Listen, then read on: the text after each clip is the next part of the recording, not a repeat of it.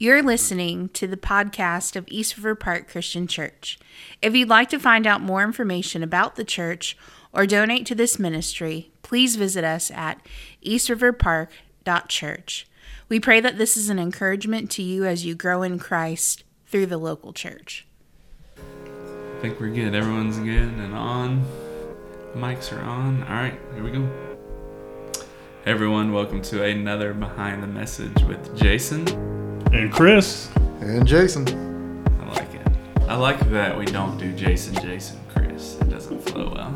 Um, oh, by the way, so I sent this podcast uh, episode, or last week's episode, to someone uh, in the church that had never listened to it before. And basically, they were like, that's great, but I don't know who these people are. so people know who I am because I have to be upfront. And I say that because I don't like being upfront, um, but it's a necessity. It'd be weird if I just sat in the back, like the back seat of the sanctuary and taught. Um, but, anyways, Chris, what's your last name? Fortner. Chris Fortner. He's been an elder for a few years now. About as long as you've been here, I guess. Yeah, Close you it. were. A, how long were you a deacon before you were an elder? I don't know. Three, three, four years, two. I don't know. Yeah. I couldn't tell you. Was there a deacon like ordination or something, or they're just? Me and TJ were ordinated. oh, okay. uh, So there was thing, something whatever. formal they did. Yeah. Okay, I didn't know. I thought they were just like I'd never Just seen start. it before till me and TJ went through it. okay. All right. And I haven't seen it since. Well, when we brought on the new deacons, did we do anything? Not that I recall. I don't believe you brought them up front and had them. We showed their picture on the screen. That's an ordination, right? Those are mug shots. Anyways, this is Chris Fortner. He's uh, uh, one of the elders, and Jason Baker. Baker, um, who is I guess it's not a secret. We didn't like we don't put it online or anything, but uh, is candidating to be an elder in the brand new process we've not done before. So any new deacon or elder candidate um, basically just has to shadow for at least six months before they're presented to the church for final I guess the church is not the church is not going to vote, but final input um, on that. So, um, how long has that been? We're more than a month in for sure. May. I think December will be six months, somewhere in there. December will be six months, so it'll be a wonderful Christmas present. Um, or it's gonna be real awkward, and he didn't make the cut. Um, I did think too the other day. I, I was thinking about you. I thought maybe he. I was like, maybe he just is like, you look, guys. I love serving the church, but I don't want to be a part of this at all, which is fine too. But um, yeah, so he is currently candidating to be an elder, and has done a, a great job and a, a great job just serving the church. So that's who we are, and people know me. I'll be five. oh, I'm going on my fifth year here, Chris. Isn't that crazy? It is. Yeah. Yeah. Y'all owe me a sabbatical next year. I know. What do you roll your eyes for?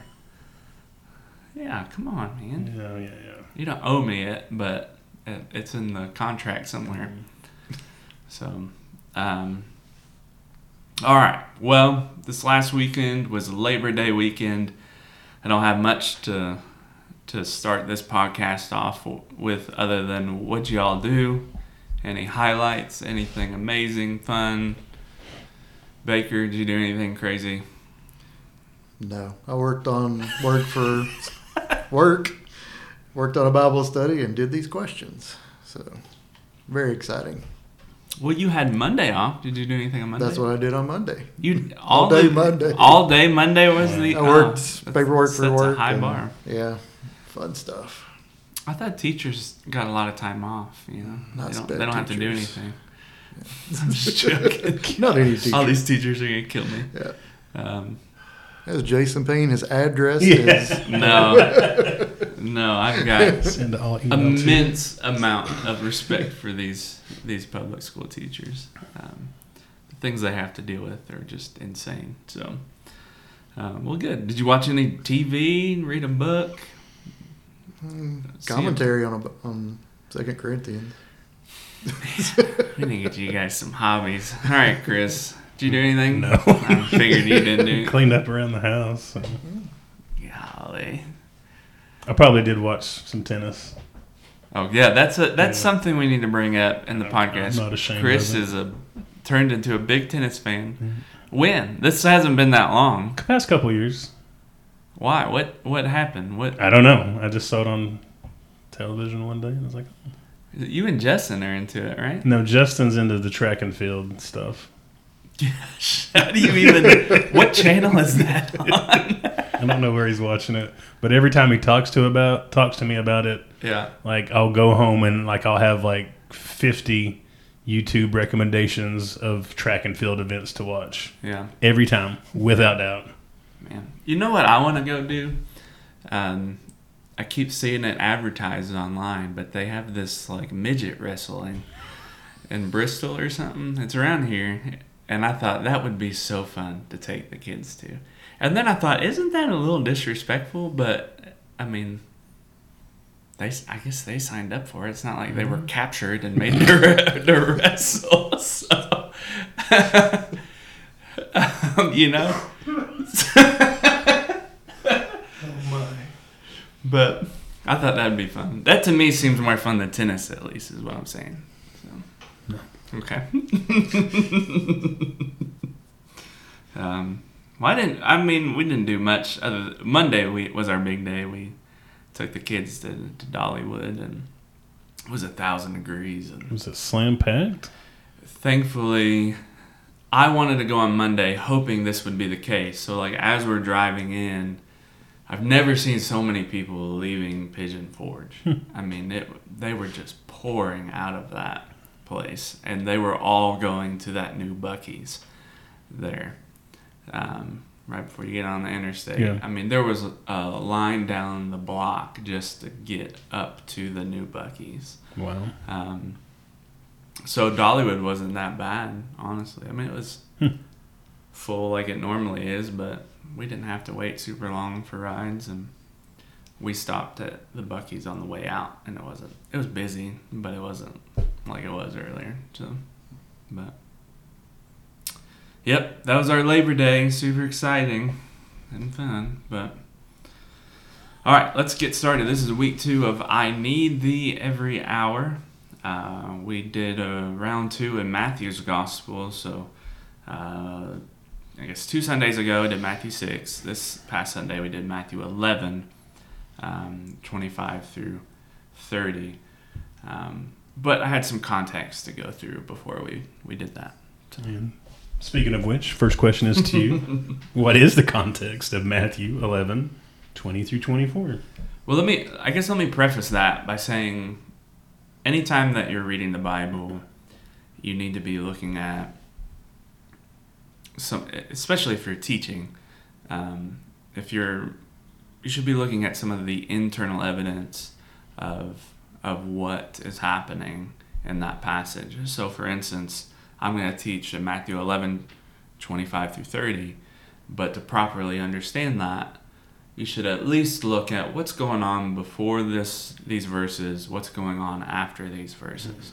They don't always connect. Like this Sunday, I'll be in um, the Gospel of Luke, and it doesn't seem like there's a clear connection.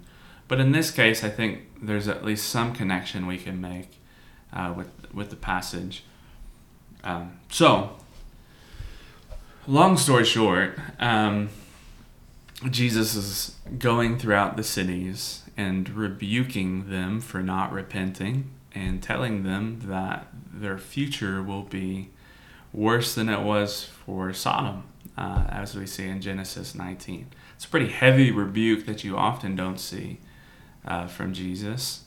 Uh, so I thought it was worth mentioning as a time to stop and repent. I'll talk about that in a minute. But I, I just wanted to read this for some context here. So this is um, this thing is from the New American Commentary, It says Matthew has said nothing about Jesus ministering to Cor- in Chorazin or Bethsaida, but uh, verses 23 through 25 of chapter 4 and verse 1 of chapter 11 leave plenty of room for such ministry. These two cities were nearby to the north and east of Capernaum, so he mentioned that in those verses. Tyre and Sidon were paradigms of Israel's enemies of old, and there's several references for that.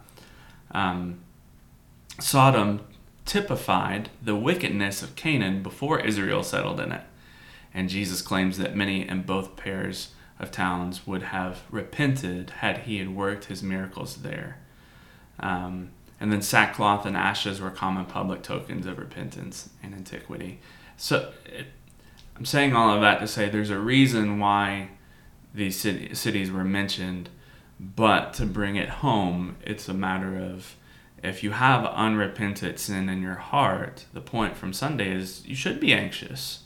You're, you're, you're not right before holy God. And if, if things feel out of whack and chaotic in your heart, um, I would say that's, that's God's just good grace on your life to say, hey, let's repent of this and get right with the Lord.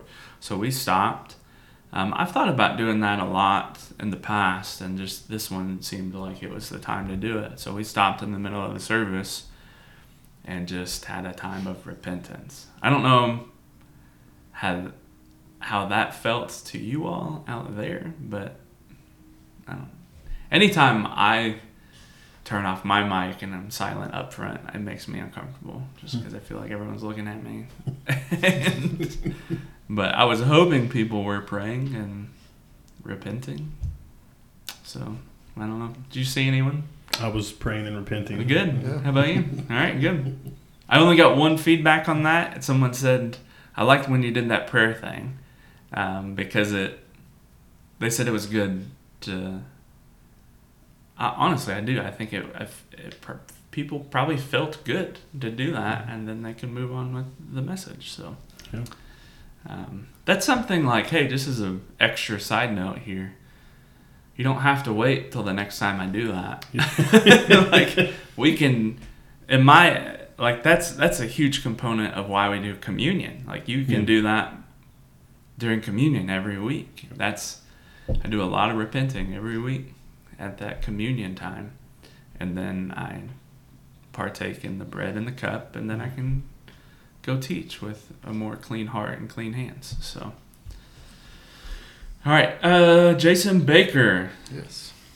why should we be anxious in our unrepentant sin? Um, kind of like what you were talking about, the context of that passage. You know, there, even as believers, there are consequences for our sin.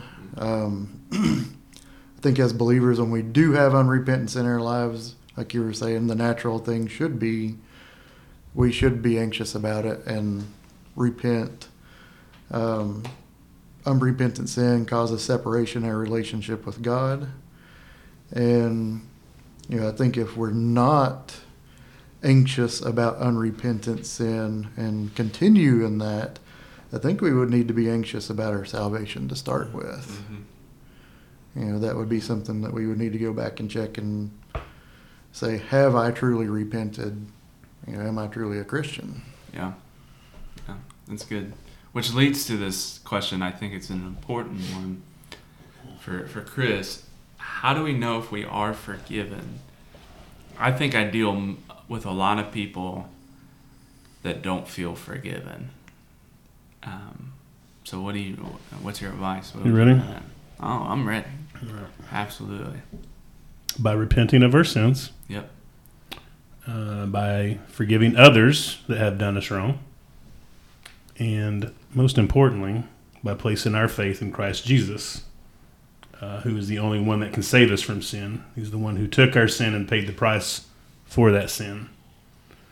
Uh, I would say that's how we know that we're forgiven, and I do have a few scriptures uh, to back this up.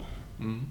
Uh, Ephesians 4 32 says, Be kind to one another, tenderhearted, forgiving one another, as God in Christ forgave you. Uh, 1 John 1 9 says, If we confess our sins, he is faithful and just to forgive us our sins and to cleanse us from all unrighteousness. Uh, Matthew 6, 14, or sorry, Matthew 6, 14 and 15. Uh, For if you forgive others their trespasses, your heavenly Father will also forgive you. But if you do not forgive others their trespasses, neither will your Father forgive you forgive your trespasses. Uh, Acts 230, uh, 238 says, And Peter said to them, Repent and be baptized, every one of you, in the name of Jesus Christ for the forgiveness of your sins, and you will receive the gift of the Holy Spirit. Uh, Proverbs 28, 13, Whoever conceals his transgressions will not prosper, but he who confesses and forsakes them will obtain mercy. Uh, two more. Acts uh, 3.19 says, Repent therefore and turn back that your sins may be blotted out. And Second Chronicles 7.14 says, If my people who are called by my name humble themselves and pray and seek my face and turn from their wicked ways, then I will hear from heaven and will forgive their sin and heal their land. Could I? I would say there's a lot of people that don't feel that. Um, it's hard to feel. And maybe you can forgive other people, or you can think. Like there's a new. I don't listen to a lot of contemporary Christian music, um, but uh, there's a new Cory Asbury song, and he mentions about thinking that amazing grace is for everyone else.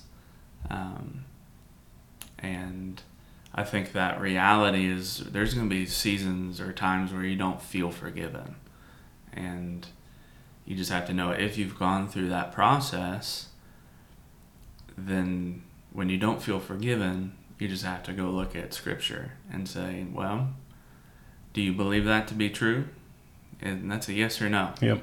And if it's a yes, then it doesn't matter how you feel. Right. Like, feeling doesn't change what's true. So, if you if Scripture says you're forgiven, you're forgiven, Yep. and you just have to keep reading that, keep reminding yourself of that, and then move on. So, yeah, the, all those Scripture references were good to have. Um, so, all right, the question of the hour: Why shouldn't we be so anxious? The question we've done every week. I've given points one, two, three. This uh, past Sunday we did four and five. Point four was because God has been revealed to us. All right. Jason Payne, how does it encourage you to know that the Father is Lord of heaven and earth? All right, Scripture, First Chronicles 29, 11 and 12. You passed First Chronicles, Chris, in your Bible reading? What are you in? I'm in Ezekiel. Oh, yeah, that was it. yeah. You're See, somebody didn't pay attention You're last 11 night. I'm almost done with Ezra. I got one more chapter in Ezra. I don't like the Bible reading thing I'm doing. It overlaps it. So I'm like, I just want give me to the end of that book, and then we'll start um, over a new one the next day. But this one, it wants you to read Ezra 10 and then Nehemiah 1 and 2, and I'm like, just that doesn't. I don't like. That's like having volume at level 13. That's, I don't like it. So. All right, First Chronicles 29, 11 through 12. Yours, O Lord, is the greatness and power and the glory and the victory and the majesty. For all that is in heavens and in the earth is yours. Yours is the wisdom, O Lord, and you are exalted as head above all. Both riches and honor come from you. You rule over all. In your hand are power and might, and in your hand is to make great and to give strength to all. So God is over all things. He's in control of all things because He owns all things. Mm-hmm. Um, sometimes I feel like I'm like I'm losing control of my life. Um, and in reality, that's probably I would say where the fault lies, just in that mentality. Because the the more I try to control my life, the more I feel like I can't.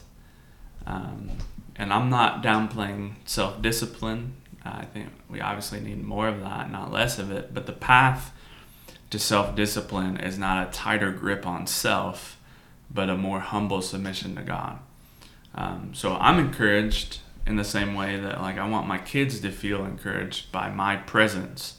Uh, when dad's home, there's peace and order that will rule the day. When dad's home, like they should feel safe. Um, like dad's got this; he's in control. So was going to end this answer with um, a prayer. This is from Scotty Smith. This is a prayer about um, God being con- in control. It says, Dear Heavenly Father, though there are days when I, the clay, presume to tell you, the potter, what to do, and stories that um, I, as a small bit character, want to dictate to you, the perfect author, how the plot should change. The circumstances about I, your subject, want to order you, my king, into action. You remain so kind and patient with me. I'm so thankful that you're God and I'm not.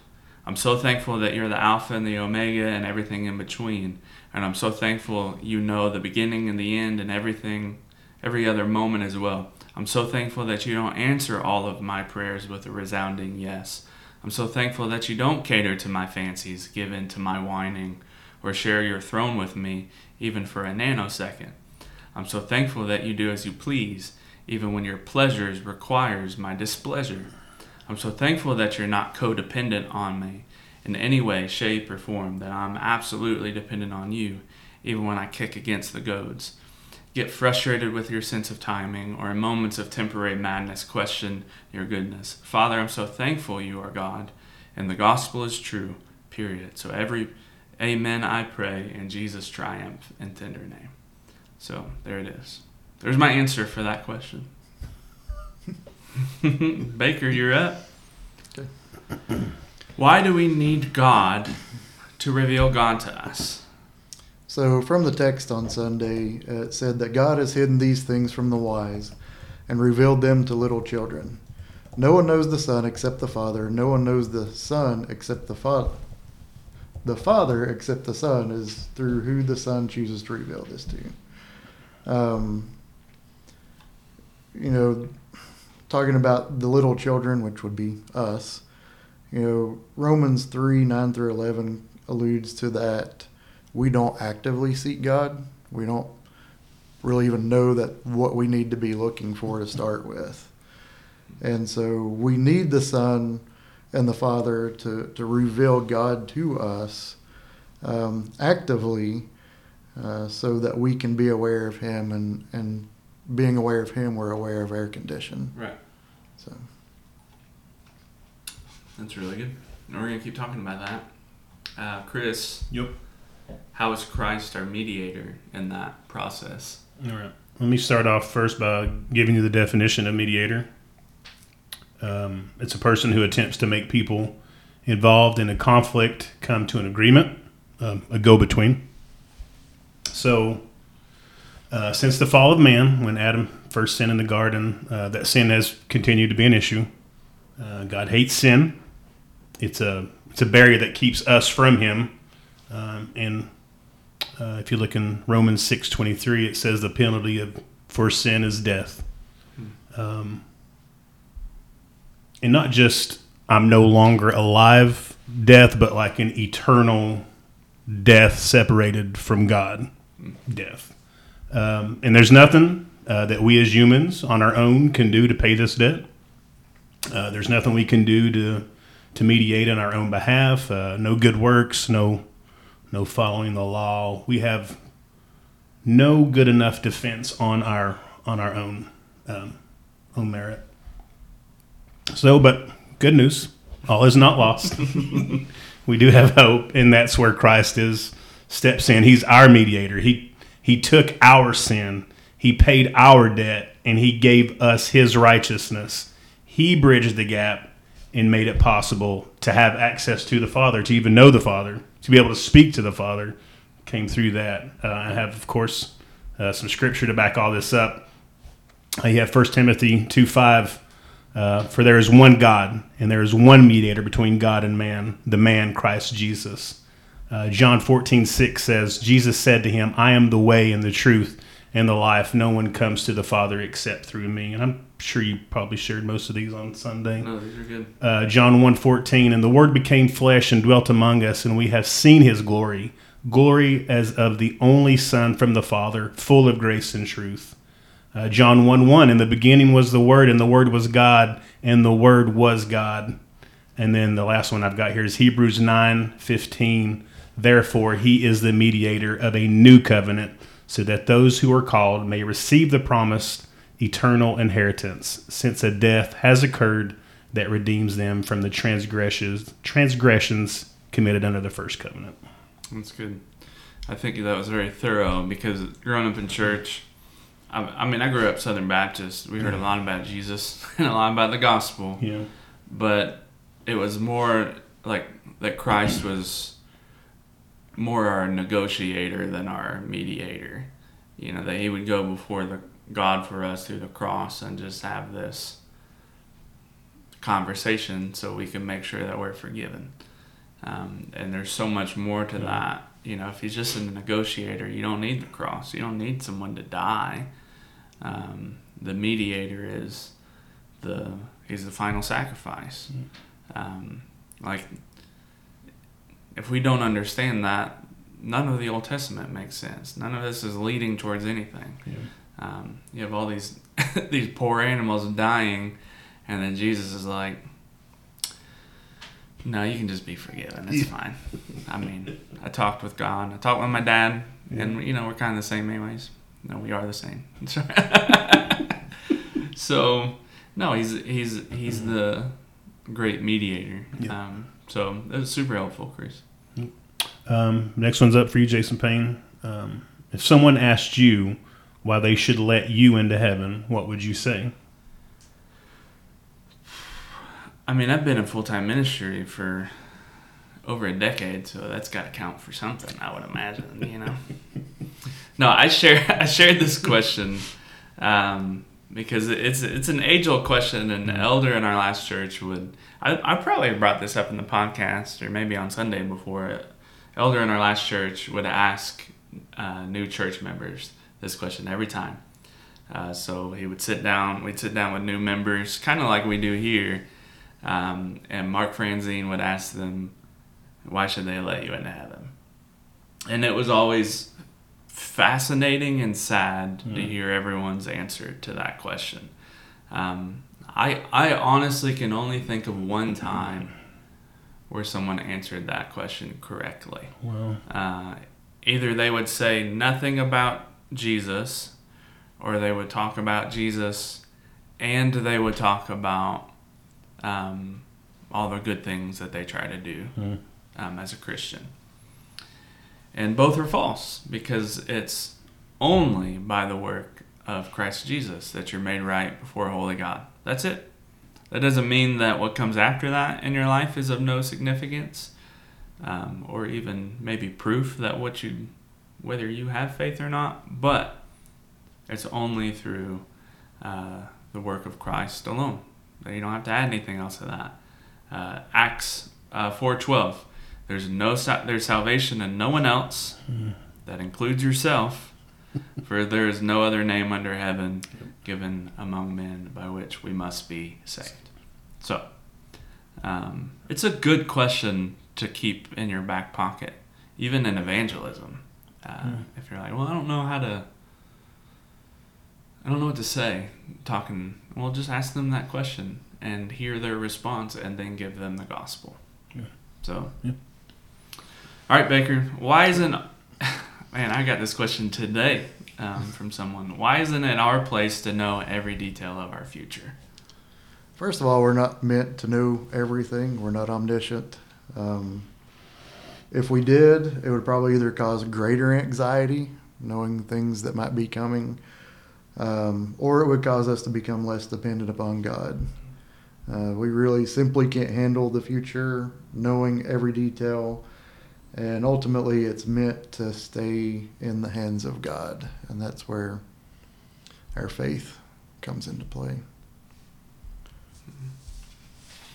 Yeah, I, I thought about that question. Um, you think it's possible to know the future through um, sorcery and Hmm. Dark dark things? like the Witch of Endor kind of thing. Yeah, because I, I think part of the sin of seeking out the future outside of God Mhm. is the it's not for you to know.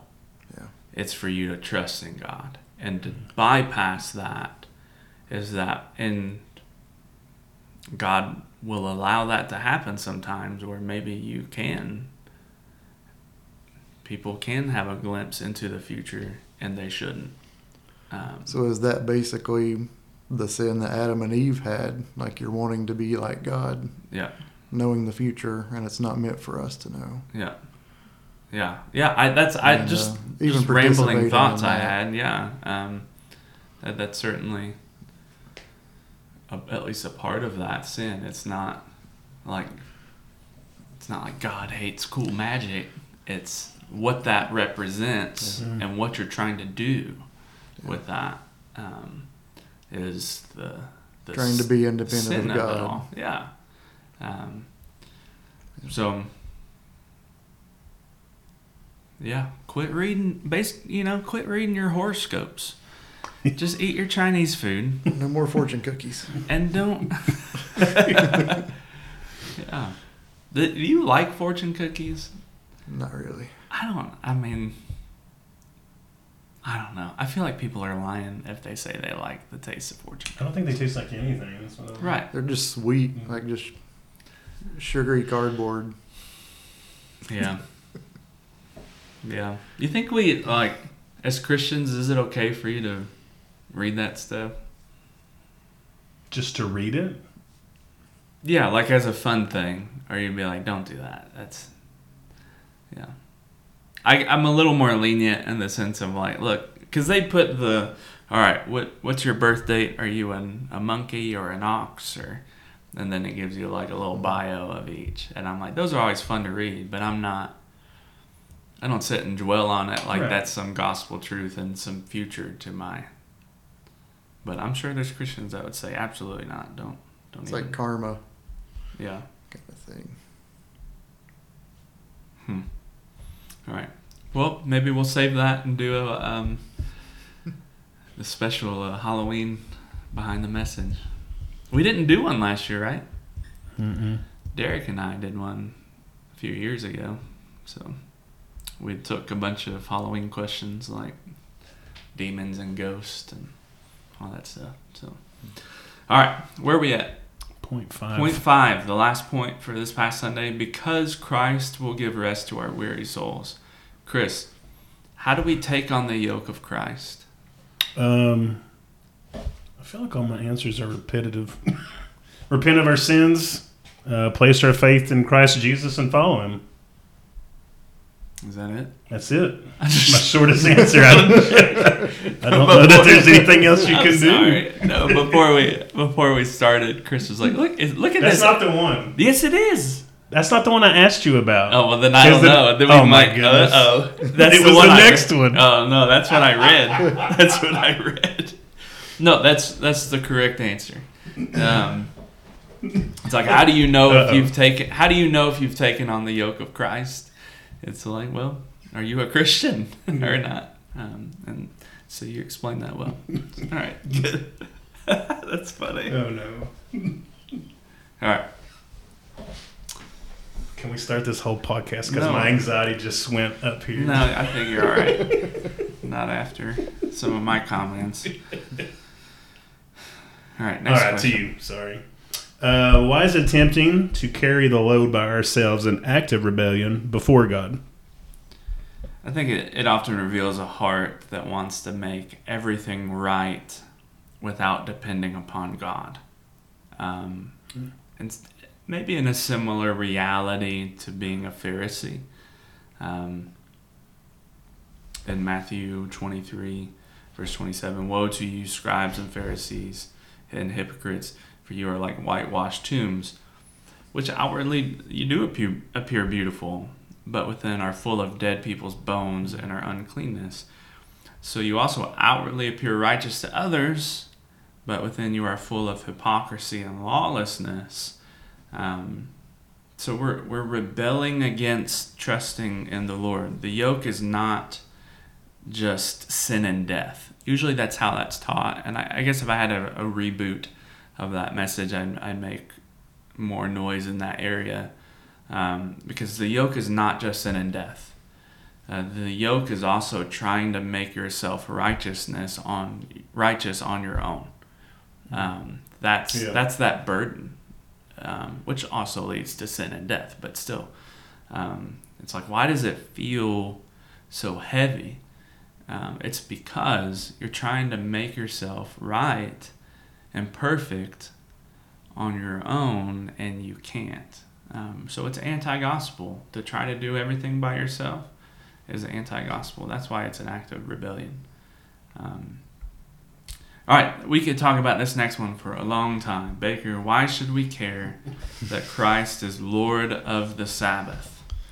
Um, so, referencing Matthew chapter 12, uh, the Lord of the Sabbath was a claim of Christ's deity. Um, he gives the example of David uh, eating the bread from the temple, and says here this means that the Sabbath. His example of David is the, an example that Sabbath is meant for rest, not to add additional burden, and that Christ is the giver of rest. So. So should should Christians have a physical Sabbath day? I think it would be beneficial. Yeah. Yeah. What do you think? What? What do you think?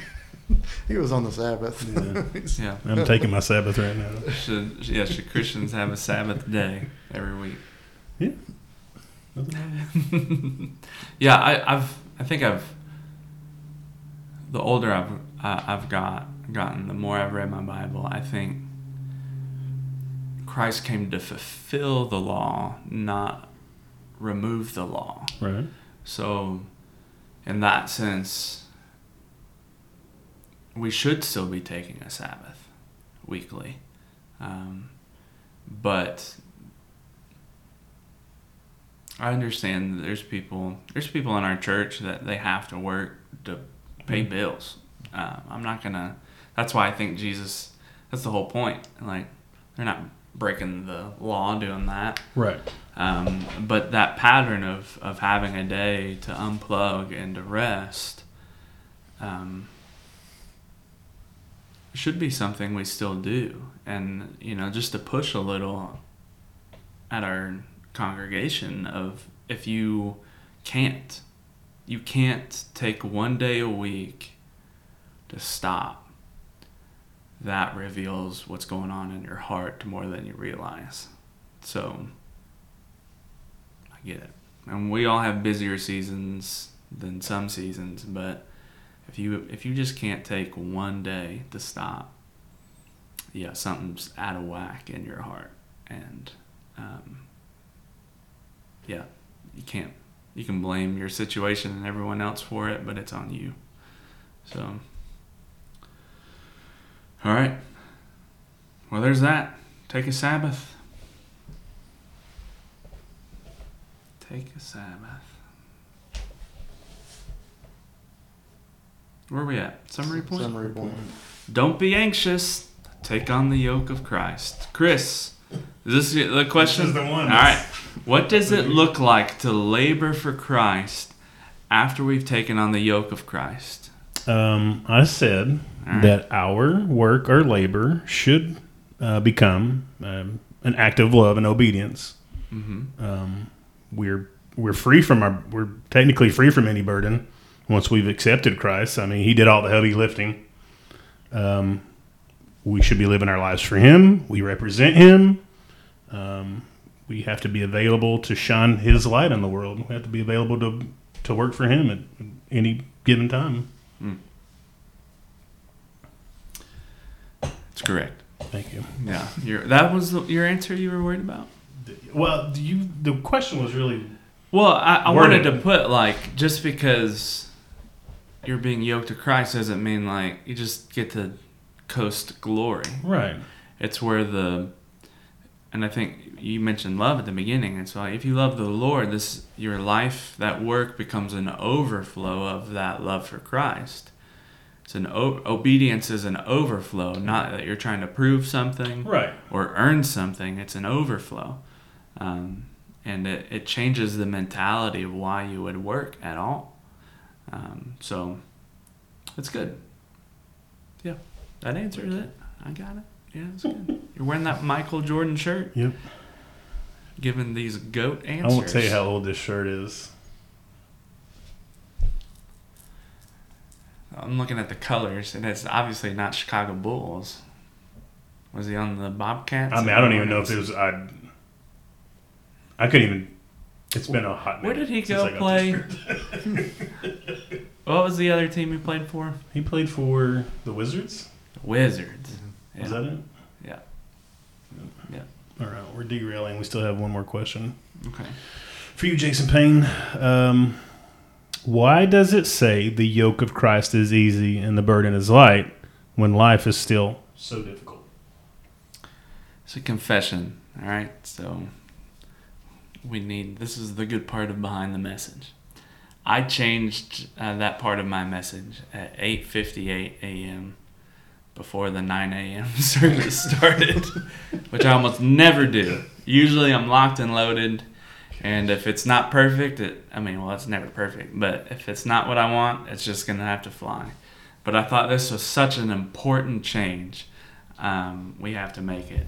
So while certainly our yoke can mean the random struggles of this life, Mm-hmm. um, and I think that's some ways that's how people teach this. Um, it's more specifically referencing, as we've all been discussing, our sin and our um, attempt to remove it in our own work, our own righteousness. So, or lack thereof. That was far more accurate of the reality to the text and what I was trying to say on Sunday. Um, so let me answer the question. The yoke of Christ is what we now get to rest in in the work of Christ. Um, we get to go to work knowing that the job will be done and the payout will be glorious. So even though the life, the things of this life might bring brutal struggles, if we're yoked to Christ, those brutal struggles are temporary. Um, so we're we're kind of misunderstanding like that passage if we think, well, I'm a Christian now. Why is my life still difficult? I'm like, just look at our look at our church right now. Look in this room right now. Like life is difficult, and we still we're following Jesus, and that doesn't make life easier um, all the time. So, um, yeah, I'm gonna talk more about that in the last week of this series, but I wanted to address that. So yeah, I changed that little part, added a few things at 8:58 on Sunday, Sunday morning. So, all right, that is I need thee every hour. Week two, week three is coming up Sunday. We're headed to the Gospel of Luke. It is the big passage of Mary and Martha and Jesus, that interaction. And I've got some ideas on how I'm going to teach that. So, all right, uh, this is the end. We we I like to do this every once in a while, just as a refresher. What books are y'all reading? Um, just one, it's interesting to know what we're reading, and two, maybe people uh, need some recommendations. So, Chris, what are you reading? I know one book you're reading. You should know too. We're reading the Christian beliefs, the twenty basics Well, yeah. every Christian Okay. should know by All Wayne right. Grudem. It's the, I guess the men are doing on the Bibles and Yeah. Yep. bacon, and then we're doing it also as elders. Yep. Um, I'm also reading. Let me go ahead and apologize to Mark because I think I've had this book for like two years. Okay. Sorry, Um, Mark. I will have it back to you very soon. Uh, Christ in Church Leadership. It's a handbook for elders and pastors by Paul Winslow and uh, Dorman Followwill. Yeah. And then the one that you're referring to, When the- did he give you that? like uh, at the elder meeting like two years ago. Really? That's, Mark Mark's like, why isn't it? Why isn't Chris getting Yeah. better? Like, what? Has he not read this book? Yeah, no, I haven't. I have very slowly.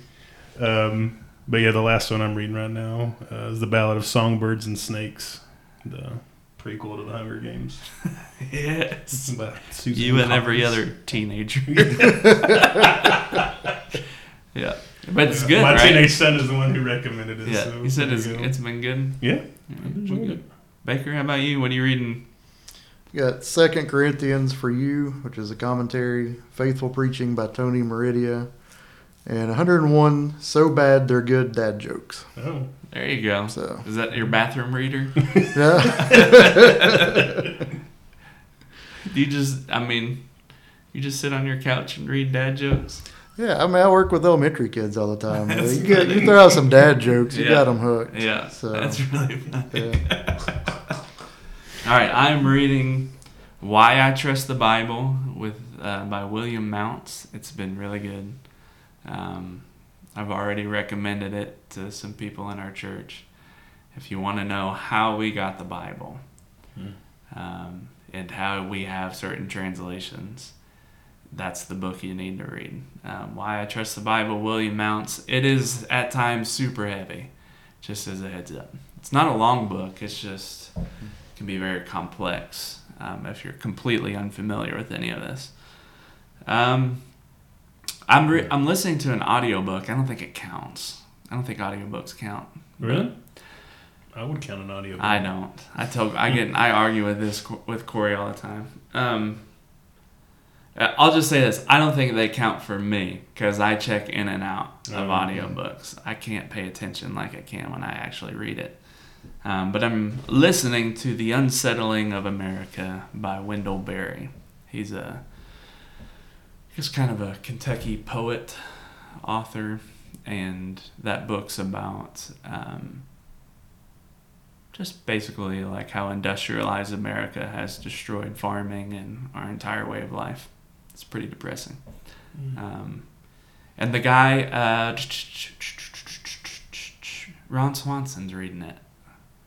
Oh, oh, over Nick Offerman. Nick Offerman is reading it. He's a huge Wendell Berry fan, and he's reading the book. So I'm not sure I'd listen to it if it wasn't Nick Offerman's uh, reading it. So there it is. It's a really good book. Um, and then I'm reading Confession Words of Radiance by Brandon Sanderson. I always read a super nerdy fantasy fiction book. And I don't, I told someone Sunday, who is it? Oh, I was telling uh, Josh and Haley on Sunday.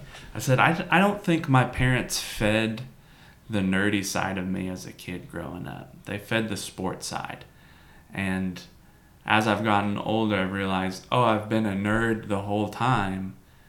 And I'm just now discovering this stuff. Like Judah's super nerdy, and but we keep feeding that nerdy side of him. Um, so now I'm playing catch up, and I read these thousand something page super nerdy fantasy book uh, books. So it's been good. Um, yep, I highly recommend Brandon Sanderson books. Uh, he finished the Wheel of Time series. If you didn't know that, you don't know. I You've heard know of Wheel of Time, I've right? heard of it. It's like a show on Amazon, right? Ah, yeah, but Yeah. it's it's like That's where an I've heard it. Oh, That's where I've heard of it. guys, it's like an ep- the epic uh, epic fantasy novel series. Like, oh, okay, well, whatever. All right, let's pray. Who's gonna pray? Chris. Pray. I can. Go for it. All right. Uh, dear Heavenly Father, just thank you again this time that we can gather together and uh, discuss your word uh, deeper, hopefully, uh, and uh, gain some more insight. And uh, help us to always focus on you, Lord, and uh, doing your will and um, just open ourselves up to, to your guidance and your wisdom in our lives. And uh, help us to, uh, as we continue the series, to uh, let go of the anxiety in our lives and, and fully trust in you and your Son that you have our best interests uh, in mind, uh, even when it doesn't look like it or feel like it. That we can always trust you and your word. Uh, thank you for all that you're doing here at East River Park. Uh, we pray that uh, you and your son are lifted high and given all the honor and glory that you so richly deserve. And it's in your son Jesus' name that we pray. Amen.